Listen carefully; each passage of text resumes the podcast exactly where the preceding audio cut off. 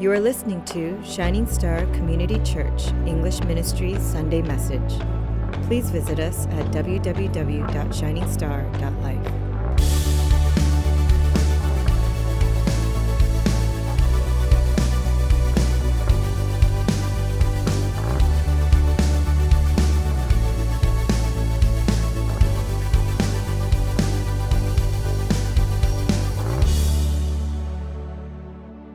You know, the thing about the Christian life is that it was never meant to be a secret, right? It was never meant to be a secret. I think despite the Facebook and Instagram culture, that we are still, by and large, a fairly closed-in and private people. I, I, I really believe that. Maybe there's a lot of distrust in the government, so we're kind of, you know, uh, we're kind of slow to put out anything important out there. I mean, recently we had the C E O of Facebook, Mark Zuckerberg, right? He was facing Congress about some Privacy Act issues of distri- of distributing the uh, customer's personal information to um, whoever is willing to pay the highest, really.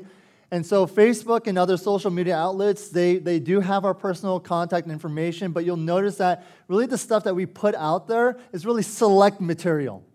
You get what I'm saying? It's really select. It's not, it's not like if you're having a marital issue, you're going to post it up, right? You're, unless you're really kind of slow, you're not going to put your social security number or your credit card information or anything like that. Typically, it's it's about good things, right? Happy things, joyful things. You know, I, I got into this job, I, I I got a baby, or things like that. We put out those type of information, and so we'll never do anything that would kind of uh, put blame on us or incriminate us or anything like that. So in a way, we're still very secretive, right?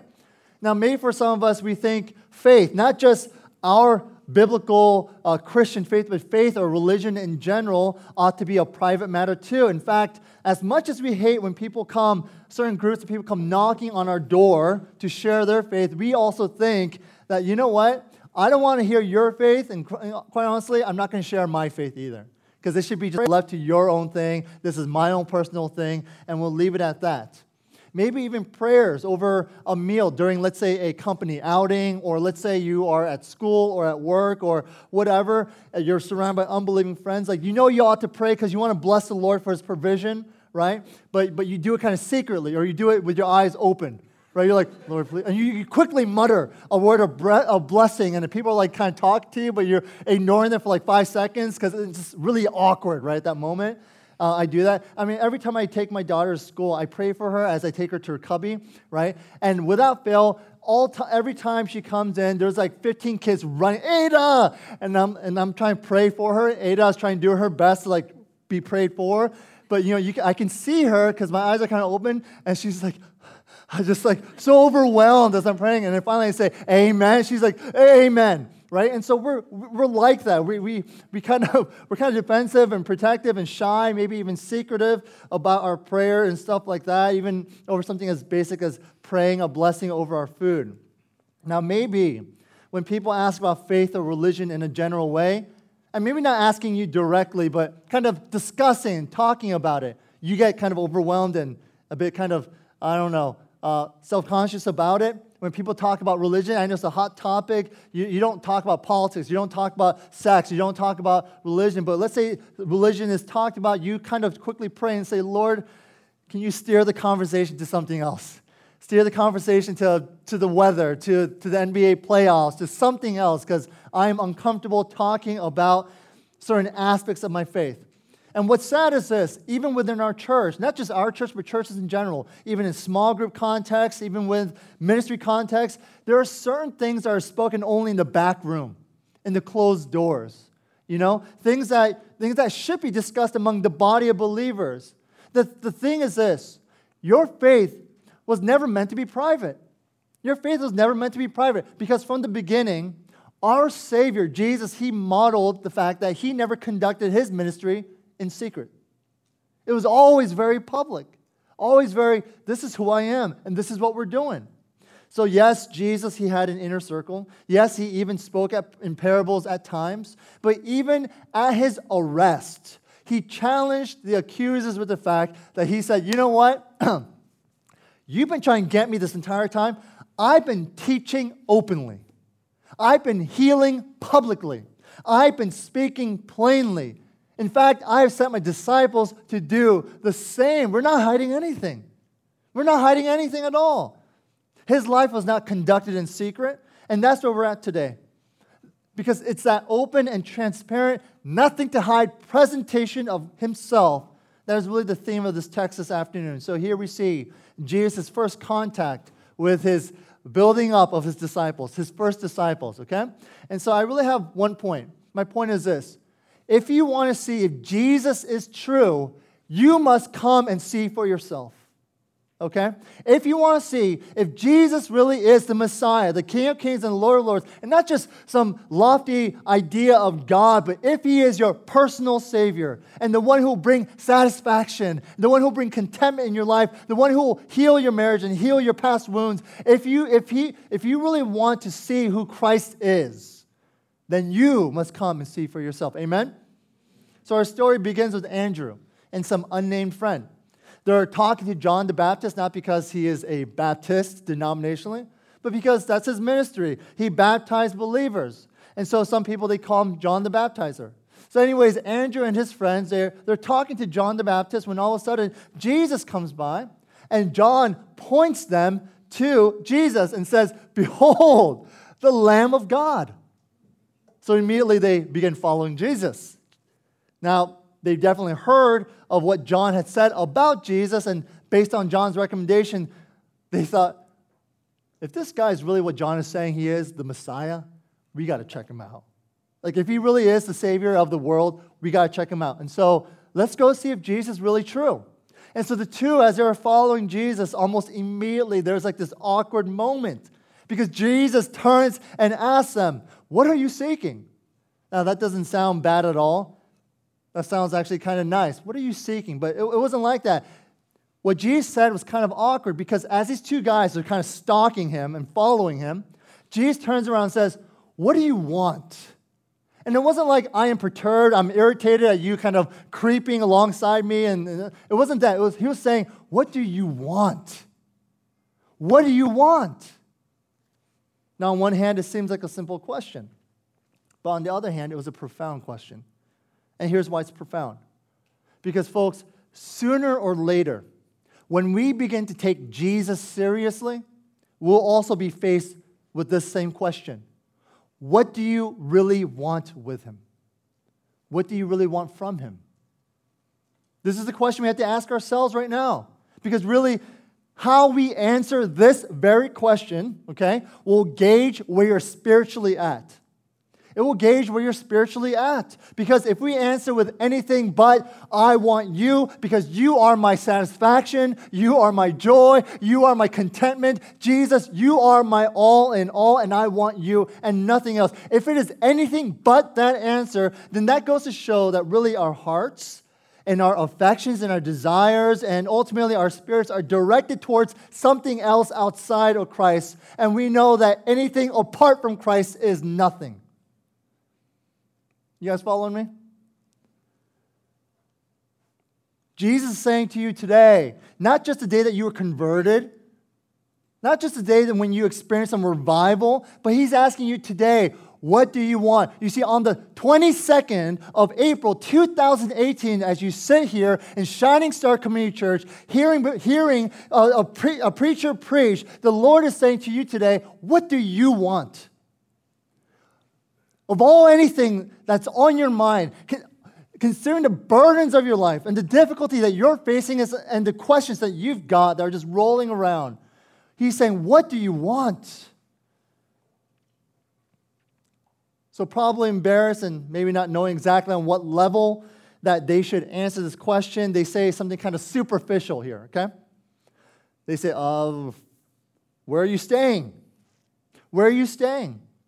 And honestly, it's, it's, not, it's not a dumb question. I think we'd do the same thing if we got kind of caught. He, they're essentially saying, where are you from?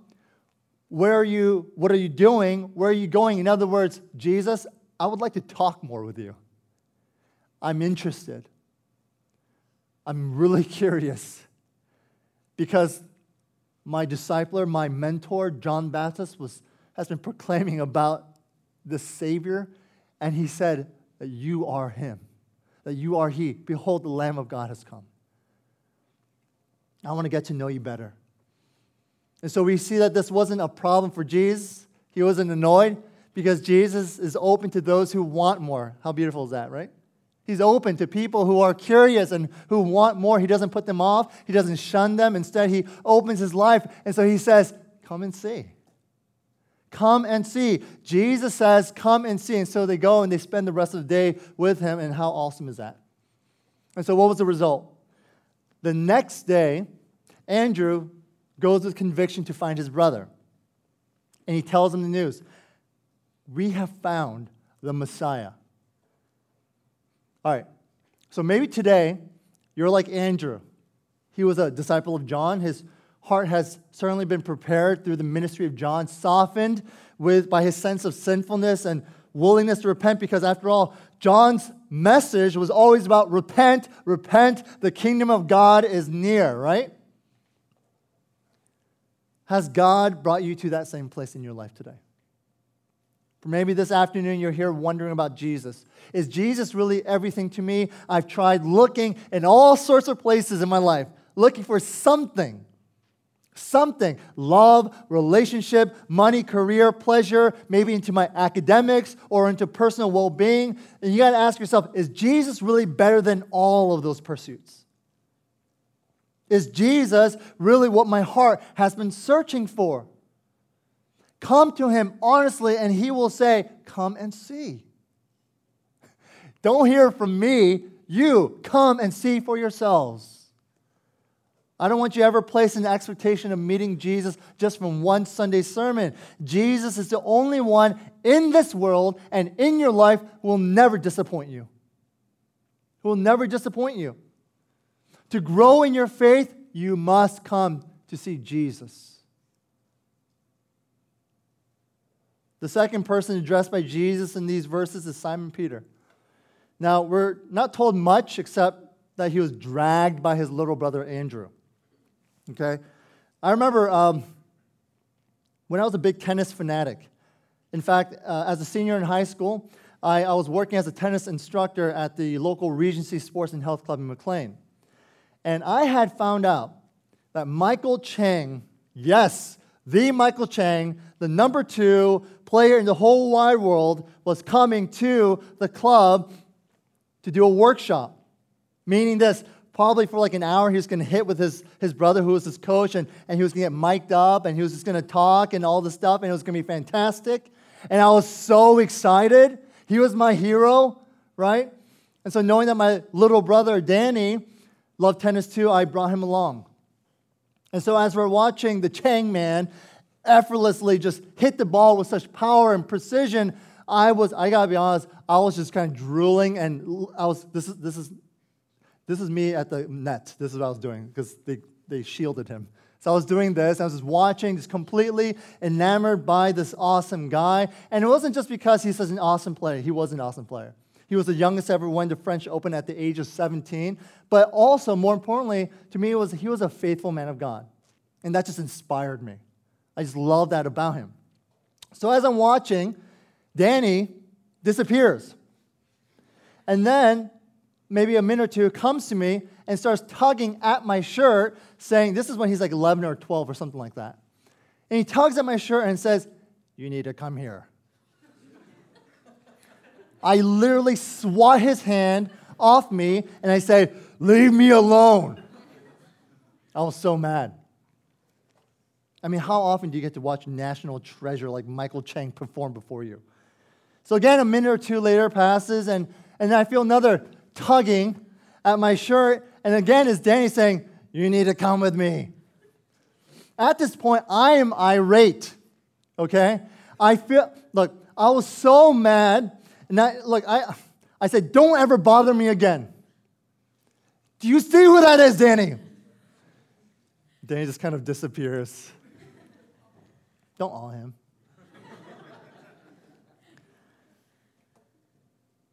I felt bad.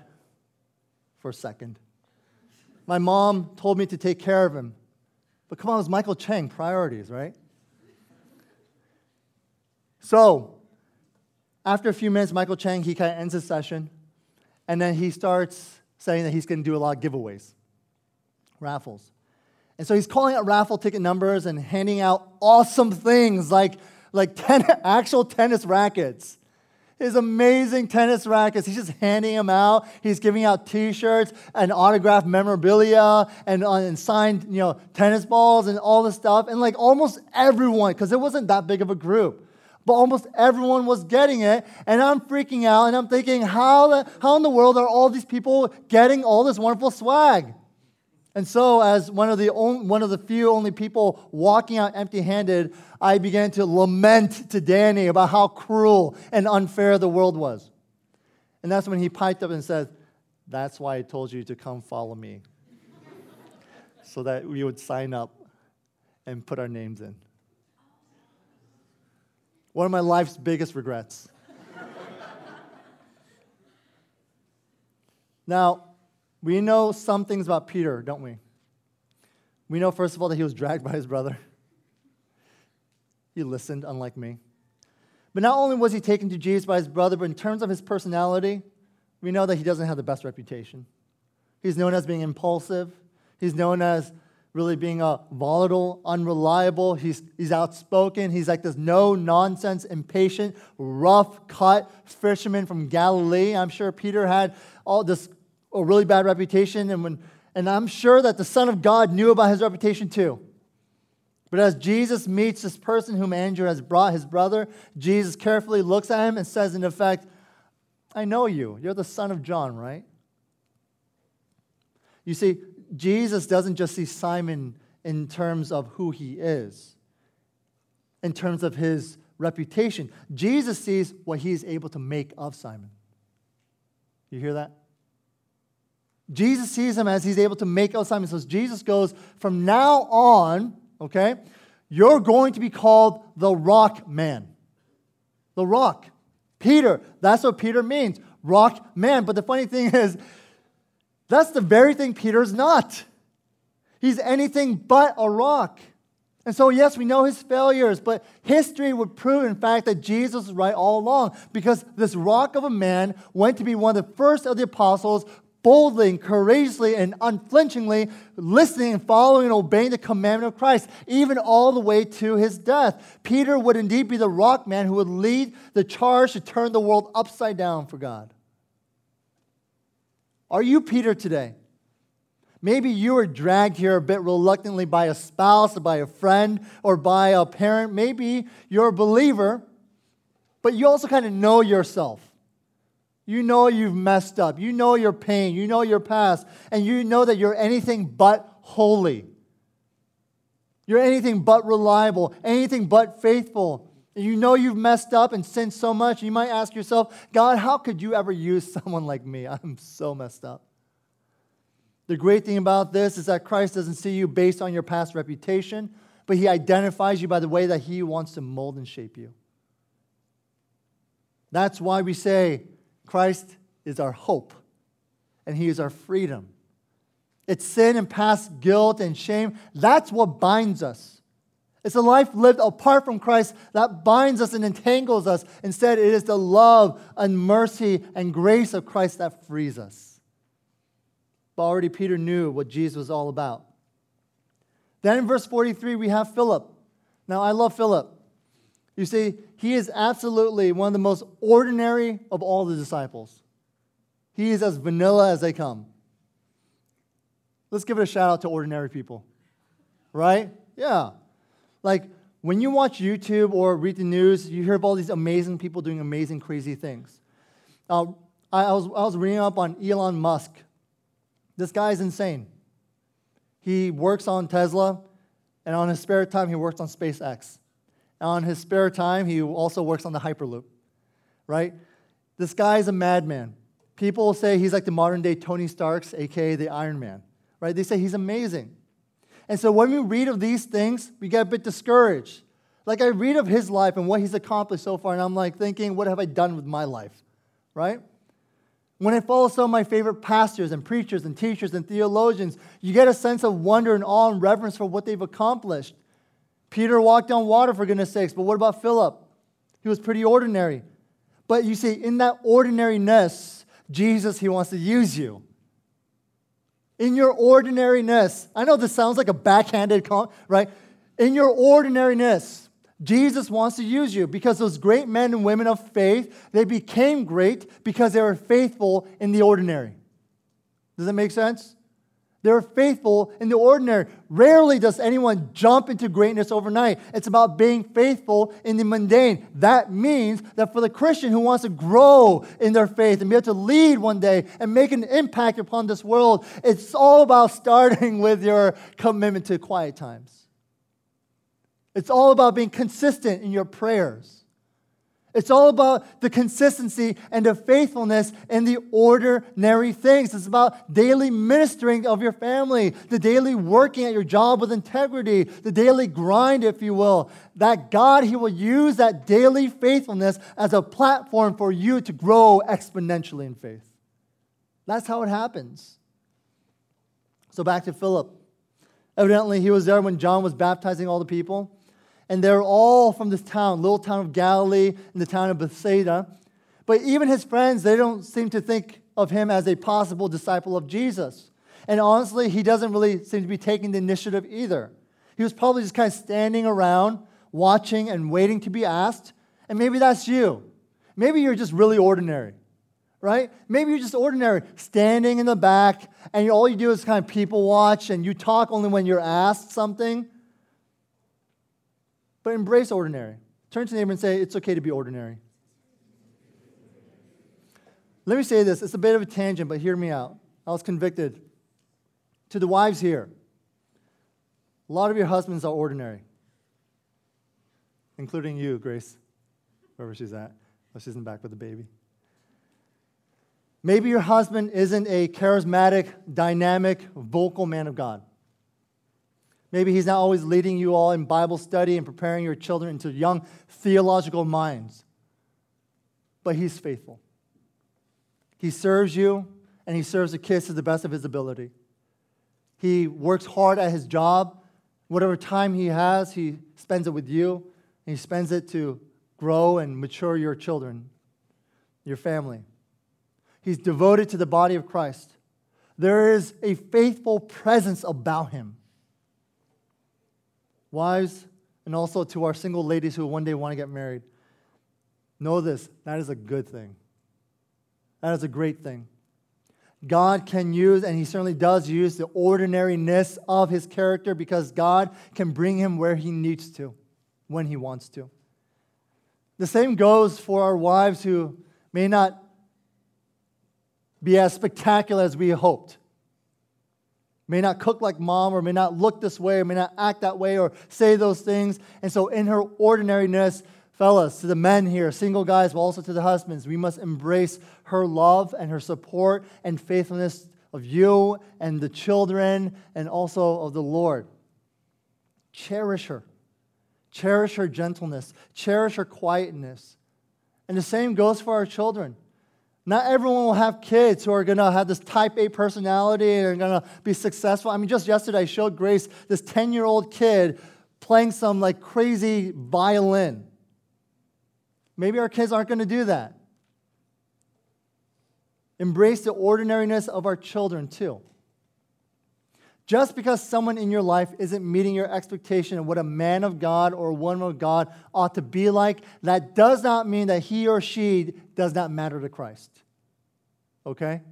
On the contrary, in verse forty-three, Jesus himself, the Lord of Lords himself, went and found Philip and called him to follow. How awesome is that?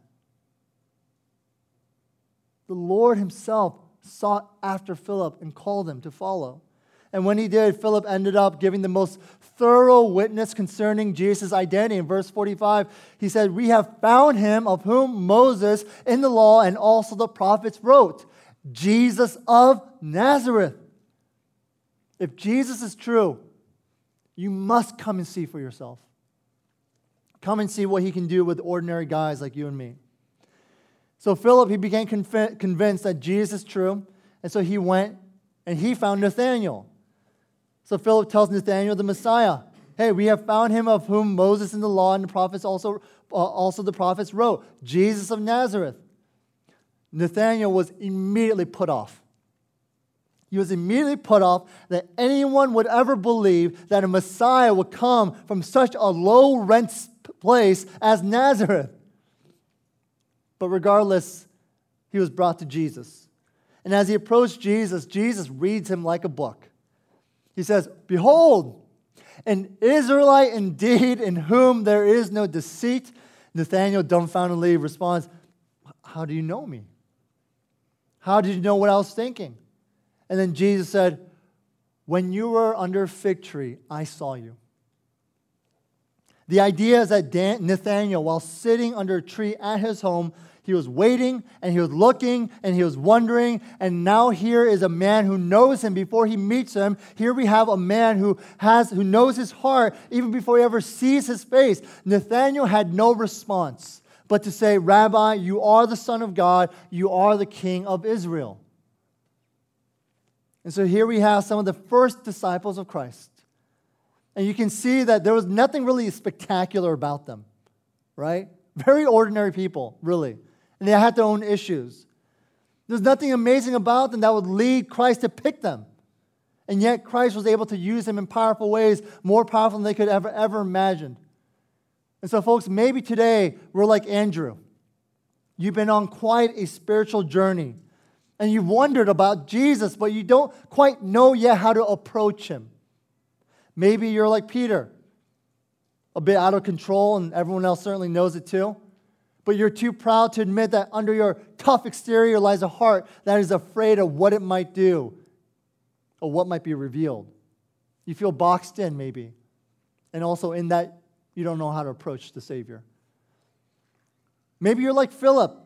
You're just kind of standing around, standing aloof, waiting for something just to happen in your life. Some spiritual big meteor hit for you for you to just come to know. Maybe that's what you're doing. You're waiting for something or someone, but you really don't know what. But you're ordinary in your walk. You're ordinary in your life. And you don't really want to stir the pot. You don't want to make waves. So even in that, you don't know really how to proceed in your journey with Christ. Or maybe you're like Nathanael. There's an intensity in you.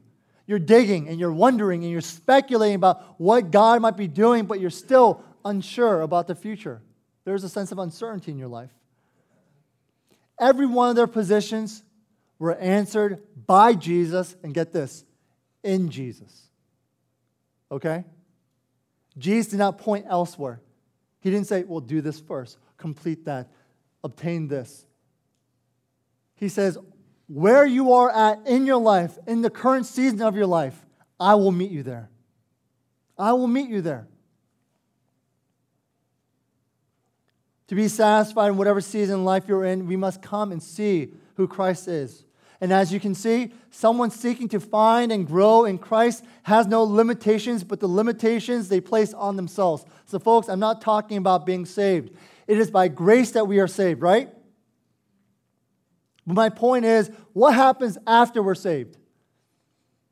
There's nothing about your past, your present, or fear of future that prohibits God from rescuing you, restoring you, and maturing you. This is more of a wake-up call, I think, for his saints here. Because even in your uncertainty, don't stop pressing into knowing Jesus. Even with your rough reputation, the key is to submit and surrender yourself to Jesus. Even in your ordinariness, don't settle, but faithfully expect to grow in your pursuit of knowing Christ. Even in your existing knowledge of God, don't let yourself ever stop growing in hunger for more of Him. Now, there's one last thing I want to mention. Folks, when Andrew found Christ, he immediately went and found his brother Peter. Peter was a great apostle eventually. We know that, right? He preached in the time of Pentecost. three thousand people were converted. You don't really hear much about Andrew aside from the fact that he pointed out to Jesus, "Hey, Jesus, there's a huge crowd who's hungry, and there's a boy with five loaves of bread and two fish. But I don't know if that's going to do anything." That's what he said. The fact is this. Andrew reached out to his brother because he loved his brother. Let love lead you to point people to Christ. Share the gospel not because you get to check a box in heaven, but because there is a love that you have for that person's soul. There's a love for Christ to be known. And remember Philip, Mister Ordinary? He was the one who brings the deep thinker, the intellectual Nathanael to Jesus. And now Philip, he doesn't pretend to be able to argue with Nathanael's objections. He doesn't claim to know all the answers and try to satisfy all his queries. All Philip knew was that he himself had come to know the Savior of the world. Like, all he knew was Jesus. He didn't have all the answers. He didn't have all the biblical knowledge, but he knew the Savior, and the only thing he knew that he had to do was extend that invitation to Nathanael so that he too would come and see and know the Lord. In our witnessing, we need to stop with the gimmicks and the arm-twisting techniques. I know you want to bring people here. I know you want to bring people to know Jesus. We are witnesses, mean this, that our job is simply to tell what we have seen and heard. What we have seen and heard. Not only that, we're called to be witnesses of where we are, meaning we're called to share what we know with those whom we know best. In other words, our friends and our family. And even if it's awkward, even if they're tugging at you and your hands get swatted, we must tell them. And finally, we don't have to wait until we know everything, until we can answer every objection. We are not saved because we completely understand God. We're saved because we understand our brokenness and we understand our need for God. Our task is to point people to Jesus and for them to find out for themselves. Folks, there is no secret to the agenda of uh, the agendas of Christ. He openly presents himself to us as our only Savior and Lord. Is he true? Then come and see. Come and see. And folks, even though you say you're a believer, this is a reminder for us each and every day.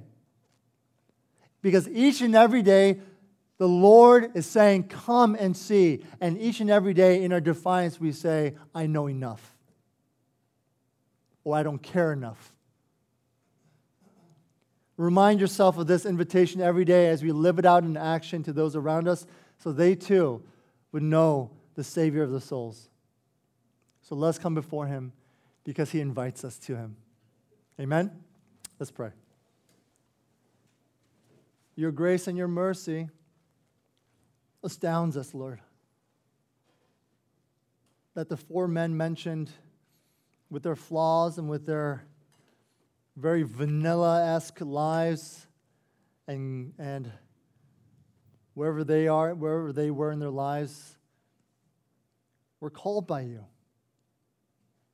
And I thank you, Jesus, that, that as I see myself in the description of those saints in the Bible, that the reality is I don't have to present myself in any other way but the way I am.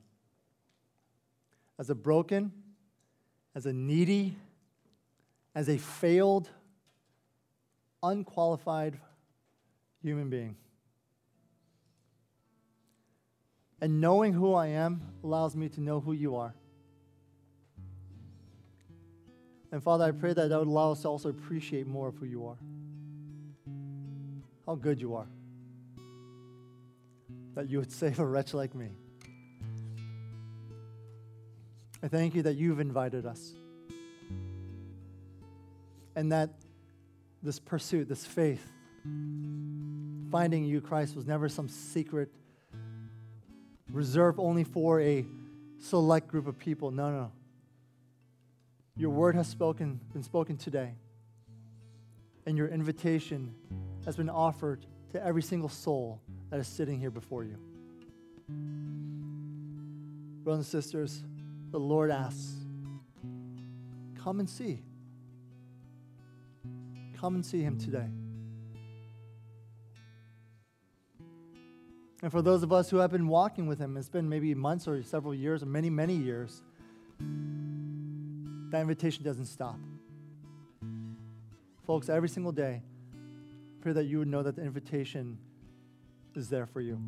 Every day, would you come and see that the Lord is beckoning you, and he's calling out to you to draw near to him. So judge your own heart. Evaluate where you're at spiritually and kind of gauge yourself. Come before him today in prayer. Repent what needs to be repented of. Surrender what needs to be surrendered. Give up to the Lord what you've been idolizing, what you've been dreaming about, what you've been fantasizing about, what you've been just seeking after so wholeheartedly that, that Christ has become really just a figure rather than the Lord of your life. Let's take this time and pray.